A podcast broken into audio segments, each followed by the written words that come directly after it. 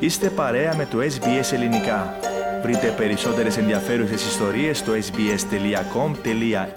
κάθετος Greek. Από το 1946 έως σήμερα, στο χάρτη της Ευρώπης, ανάμεσα στην Πολωνία και τη Λιθουανία, υπάρχει το ρωσικό προτεκτοράτο του Καλίνιγκραντ. Με μέτωπο στη Βαλτική θάλασσα και απέναντι από τη Σουηδία, το Καλίνιγκραντ φιλοξενεί την έδρα του στόλου της Βαλτικής του ρωσικού ναυτικού και είναι ένα από τα μεγαλύτερα βιομηχανικά κέντρα της Ρωσίας. Ωστόσο το Καλίνιγκραντ, ενώ συνορεύει με εδάφη μελών του ΝΑΤΟ και της Ευρωπαϊκής Ένωσης, είναι γεωγραφικά εντελώς αποκομμένο από την υπόλοιπη Ρωσία. Οι δύο περιοχές δεν έχουν μεταξύ τους σύνορα και τα πλησιέστερα σημεία τους απέχουν περίπου 600 χιλιόμετρα. Για να μεταφερθεί οτιδήποτε οδικό ή με τρένο ανάμεσα στο Καλίνιγκρατ και τη Ρωσία, πρέπει να περάσει κυρίως μέσα από τη Λιθουανία.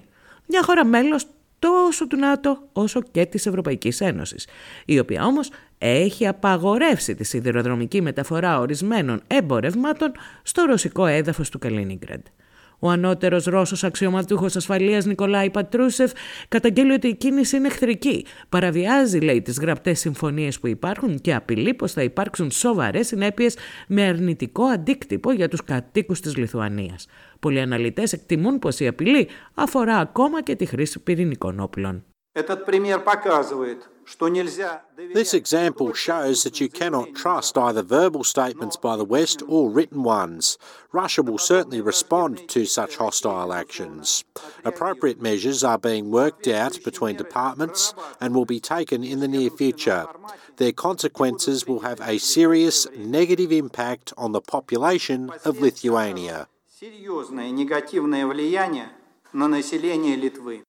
Από την πλευρά της, η Πρωθυπουργός της Λιθουανίας, η Γκρίντα Σιμονίτε, υποστηρίζει ότι η Λιθουανία απλώς εφαρμόζει τις κυρώσεις που συμφωνήθηκαν από τα κράτη-μέλη της Ευρωπαϊκής Ένωσης. Όμως, όταν το Υπουργείο Εξωτερικών της Ρωσίας κάλεσε τον πρεσβευτή της Ευρωπαϊκής Ένωσης στη Μόσχα, Μάρκος Έντερερ, για να διαμαρτυρηθεί επίσημα,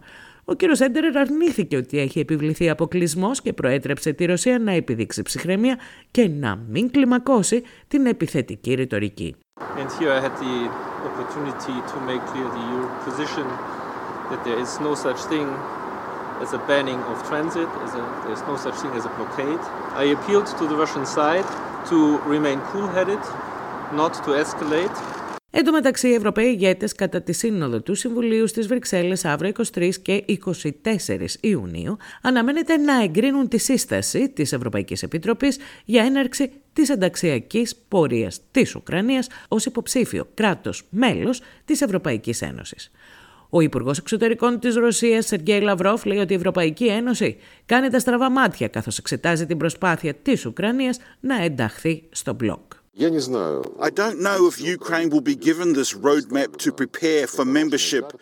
This will mean only one thing that the European Union is once again ready to turn a blind eye to all of its criteria that have always existed for candidates and is ready to be guided solely by geopolitical considerations. Αντίστοιχα, τέλη Ιουνίου η Σύνοδος του ΝΑΤΟ θα εξετάσει τη δική του διεύρυνση με τις αιτήσει ένταξης της Σουηδίας και της Φιλανδίας. Αλλά και τους όρους που θέτει η Τουρκία για να αποδεχτεί τις δύο χώρες ως μέλη της Βορειοατλαντικής Συμμαχίας. Όπως δήλωσε ο Γενικός Γραμματέας του ΝΑΤΟ, Γιένς Στόλτερμπεργκ, η Σουηδία έχει ήδη λάβει σημαντικά βήματα για να ανταποκριθεί στις απαιτήσεις της Τουρκίας, όπως αλλαγή του αντιτρομοκρατικού νόμου και το νομικό πλαίσιο για τις εξαγωγές όπλων. I welcome that Sweden has already started to change its counterterrorism legislation and that Sweden will ensure that the legal framework for arms export will reflect their future status as a NATO member with new commitments to allies. These are two important steps to address uh, concerns Turkey has raised. Παράλληλα, ο πρόεδρος των ΗΠΑ, Τζο Μπάιντεν, λέει ότι δεν είναι πιθανό να επισκεφθεί την Ουκρανία όταν θα ταξιδέψει στην Ευρώπη αργότερα αυτό το μήνα για τη Σύνοδο Κορυφής του ΝΑΤΟ, ώστε να μην προκαλέσει, λέει, μεγαλύτερα προβλήματα στους Ουκρανούς. whether or not it causes more difficulty for Ukrainians, whether it distracts from what's going on. But I, uh, I've been, uh, I've been meeting with Zelensky, and uh, I've talked with him almost well, at least three, four times a week. Ο κύριος Biden είπε επίσης πως πιστεύει ότι είναι πολύ πιθανό τελικά η Ουκρανία να γίνει μέλος της Ευρωπαϊκής Ένωσης.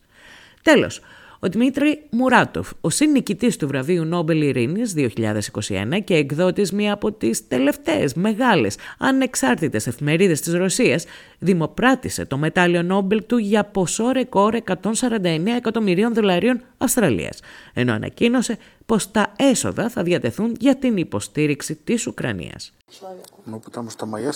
I think it is important to me because I'm a Russian citizen and Russia has invaded Ukraine. And I feel responsible for what my country and my country's citizens are doing. I'm sure a lot of Russian citizens, just like us, want to do something. We are trying to do something. Όπως ακούσαμε να λέει, είναι σημαντικό για εκείνον, επειδή είναι Ρώσος πολίτης και η Ρωσία έχει εισβάλει στην Ουκρανία.